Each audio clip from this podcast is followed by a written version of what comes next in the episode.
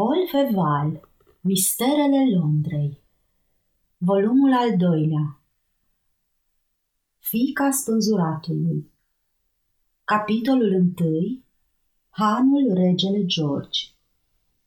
Ne-am despărțit de cititori în clipa în care Miss Mary Trevor, înșelată ca și tatăl ei de scena mută jucată de Susanna la căpătâiul lui Frank Percival, consimțea să-și ofere mâna marchizului de Rio Santo.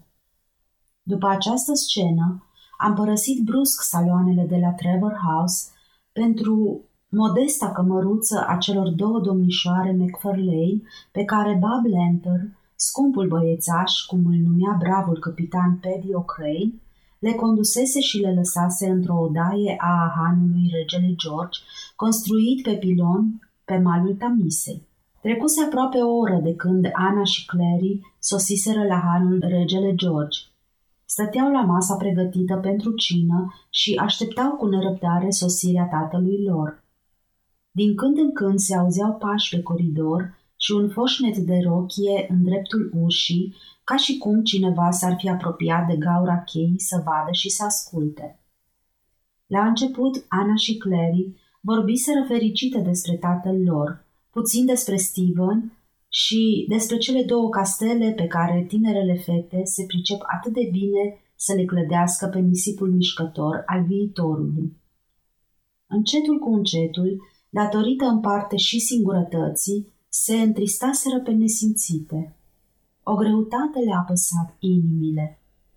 Camera în care se aflau era încăpătoare. Un pat înalt cu baldachin și perdelele trase constituia, împreună cu scaunele, masa și un scrin în stil antic, tot mobilierul odăii, care, grație acestei goliciuni, părea și mai mare.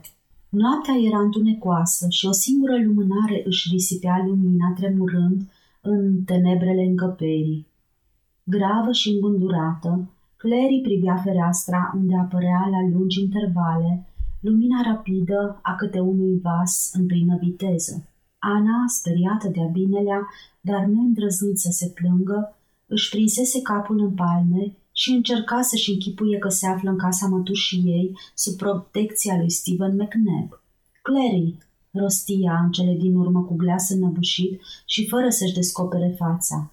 Clary își îndreptă spre ea privirea-i tristă, dar liniștită. "Nu ți-e teamă deloc?" continua Ana. "Vai, ce sumbră și rece-i camera asta, surioară! Trebuie să fie târziu. Dacă mă gândesc bine, omul acela care ne-a adus aici nu semăna cu Duncan de lind. Parcă îl recunoscuse și imediat," rosti Clary surâzând. "Nu știu ce să mai spun. Duncan n-are privirea aceea sălbatică, zâmbetul furiș. Aș vrea să plec de aici, Clary." "Și ce o să spună tata, prostuță mică? Haide, liniștește-te. De ce să te temi la ora asta în mijlocul Londrei care îi încătrează?" "Nu știu," spuse iar Ana cu o voce tremurândă. "Mi-e frică. Niciodată nu mi-a fost așa de frică." Când rosti aceste cuvinte, se auzi un zgomot la ușă și beata copilă se ghemui înfiorată lângă sora ei, a cărei frunte semiață nu-și pierduse seninătatea. Ușa se deschise. Mrs. Graff își făcu apariția înarmată cu cel mai drăgălaș surâs și însoțită de Mr. Graff, al cărui chip posac părea îmbogățit de un nou val de proastă dispoziție. Mrs. Graff ducea un castron. Mr. Graff ținea în mână un ulcior cu bere scoțiană. "Frumoasele mele domnișoare," spuse Mrs. Graff făcând o plecăciune. "Văd că domnul McFarlane întârzie astă seară. Spunea că se întoarce cel mai târziu la 6. Foarte curios." "Foarte curios," mormăi Mr. Graff, uitându-se cu ochii lui bulbucați și injectați la Ana. "Dragul meu," spuse cu blândețe Mrs. Graff, "lasă vorba, pune ulciorul pe masă și șterge-o." Grăsanul execută numai decât ordinul. Haideți, dragele mele," continua voioasă hangița de îndată ce soțul ei ieși pe ușă. "Domnul McFarlane nu se mai întârzie mult. Mâncați și beți până atunci, zău așa." Clary făcu un gest de refuz. Bere scoțiană, copila mea!" exclamă Mrs. Graff, umplând paharele celor două surori. "Adevărată bere din St. Dunstan, pe cuvântul meu. Trebuie să gustați, dragele mele, sau poate preferați un degețel de whisky? Îl așteptăm pe tata," spuse Clary pe un ton sec, menit să pună capăt invitațiilor. Mrs. Graff primi aceste ordine reci cu un surâs angelic care îi descoperi un șir de dinți negriți. "Frumoasă domnișoară," răspunse ea, "firește, dumneavoastră faceți cum doriți, dar berea e bună pe sănătatea mea." Mrs. Graff salută și coborâ din nou scara. "Mr. Graff," strigă ea în momentul când intră în salonul de la parter, "Dumnezeu să-mi te păstreze drept pedeapsă. Nu-mi puteai sări în ajutor să le conving pe gâștele alea? Mi-ai spus să tac din gură." "Asta ți-o spun și acum." "Ah, Mr. Graff, aș da nu știu cât ăluia care mi-ar spune la ce ești bun pe lumea asta. Pe cuvântul meu că aș face-o. Știi ce o să se întâmple? N-or să pună gura pe băutură. Or să steie treze ca niște pisici în luna aprilie. M-auzi? Draga mea, taci, domnule, dacă nu știi să torni decât prostii. Ah, Dumnezeule, am ajuns de plânsul lumii. Ce o să spună meșterul Bab care ne-a plătit înainte? O să-i dăm înapoi cele 20 de lire? Răspunde." "Să-i dăm înapoi cele 20 de lire, baby." "Te întreb, Mr. Graff." "Zău, baby, eu cred..." "Nu ți-am spus să taci?" strigă drăgălașa hangiță, pentru numele lui Dumnezeu. "Cruță-mă un pic. Ah, de-aș fi avut un alt bărbat, dar acum nu se mai poate schimba nimic." Într-adevăr, faptul era consumat de 20 de ani. Mr. Graff își plecă timid privirea lui teribilă și nu mai îndrăzni să rostească un singur cuvânt. Nevastă sa se uită la el timp de un minut, cu un dispreț suveran, apoi, plictisită de sigur de faptul că nu mai avea cu cine vorbi, urcă încet scara care ducea la odaia celor două tinere. Ajunsă pe palier, își lipi discret ochiul de gaura cheii.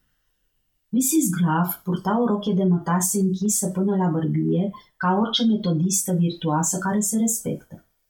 Aceasta explica foșnetul care se auzea uneori din cameră. Vedea perfect, dar nu putea să audă. Împrejurare cu atât mai deplorabilă cu cât cele două surori discutau tocmai despre ea. "De ce ai repezit-o pe hangiță?" spuse în cele din urmă Ana. "Pare o femeie cum se cade și politicoasă." "Nu mai mi-e teamă. Acum aș putea să aștept până la miezul nopții, fără să tremur." "Până la miezul nopții," repetă Clary, ale cărei sprâncene se încruntară ușor. "Să dea Dumnezeu să vină tata. Te-ai uitat bine la femeia asta, surioară?" "Desigur, Clary, îmi venea chiar să o sărut. Teama începuse să mă sugrume." "Nu găsești," continuă Clary, ca și cum ar fi gândit cu voce tare, "care avea ceva ciudat în privire?" "Ciudat? Nu, zău că nu. Poate vrei să spui ceva plăcut." "Zâmbetul ei m-a indispus," spuse Clary în șoaptă. "Mie mi-a făcut foarte bine, surioară. Vai, dar ce palidă ești și ce gravă, ce tristă. Te temi de ceva, Clary?" Rostind cuvântul teamă, fricoasa copilă își pierdu aerul de veselie și se ghemui din nou lângă sora ei. Clary nu răspunse. "Răutăcioasă," spuse Ana. "Tocmai când mă liniștisem și eu puțin, tu mă sperii iar." Clary o privi cu un aer nehotărât și îi luă mâinile, silindu-se să zâmbească. "Las că vine tata," grăia. "O, da, dragul de el," exclamă Ana. "O să-l revedem, poate ne va lua cu el în scumpa noastră Scoție, împreună cu Steven," completă Clary râzând încet. Ana se îmbujoră. "Cu mătușa," murmură ea, "și vărul nostru, dacă o să-i facă plăcere." "Firește că o să-i facă plăcere, surioară dragă, dar tata întârzie tare mult." Clary rosti aceste cuvinte cu o neliniște atât de profundă, încât Ana începu să tremure fără voia ei. Întârzierea tatălui ei îi se părea inexplicabilă. Mai întâi se temea pentru el, dar se temea și pentru sora ei. căci își amintea de îndoielile recente asupra pretinsului Duncan de lead și aceste îndoieli, pe măsură ce chibzuia mai mult, se materializau în închipuirea ei într-atât, încât aduceau aproape cu o certitudine. Pe vremea aceea se vorbea mult despre răpiri misterioase și atentate nelegiuite, iar teribilul renume al asasinilor furnizori de cadavre și al altor speculanți ai morții tulbura adesea somnul fetelor tinere. Clary avea deci motive să se teamă în situația în care se afla, părăsită împreună cu sora ei într-un han necunoscut, unde fusese condusă de un individ suspect.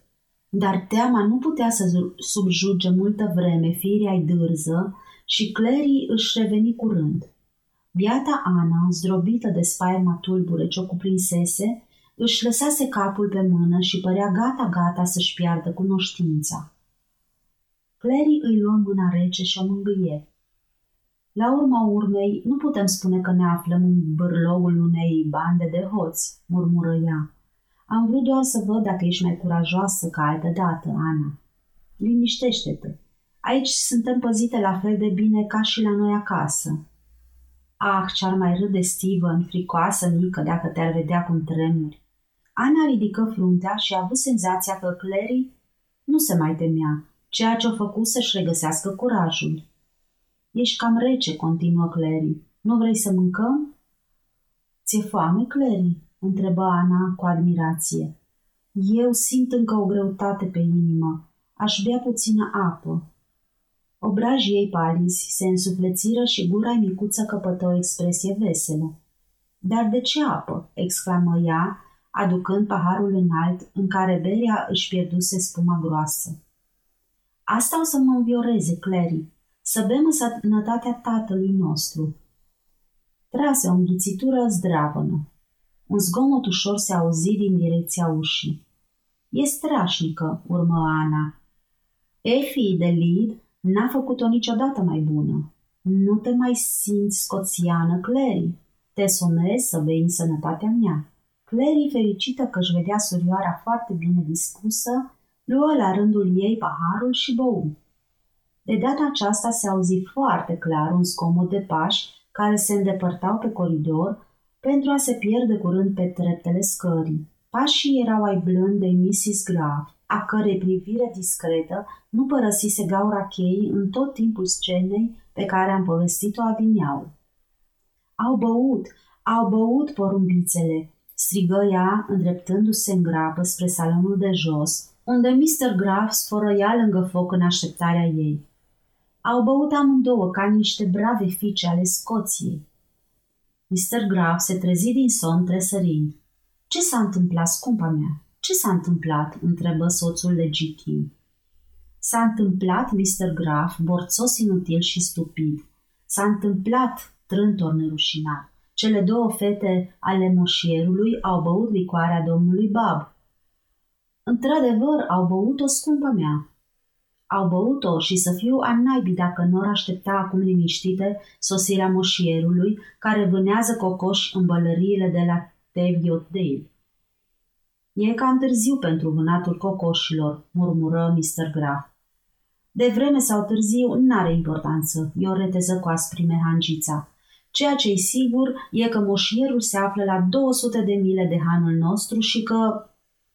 În timp ce Mrs. Graff mai vorbea, ușa de la stradă se deschise brusc și un bărbat înfășurat într-o manta scoțiană își făcu apariția în salonul de la parterul hanului. Mrs. Graff nu mai apucă să-și termine fraza începută. Rămase ca lovită de trăsnet pe scaunul din fața soțului ei. Moșierul, șopti îngrozită. Dracul a adus. Sfârșitul capitolului 1.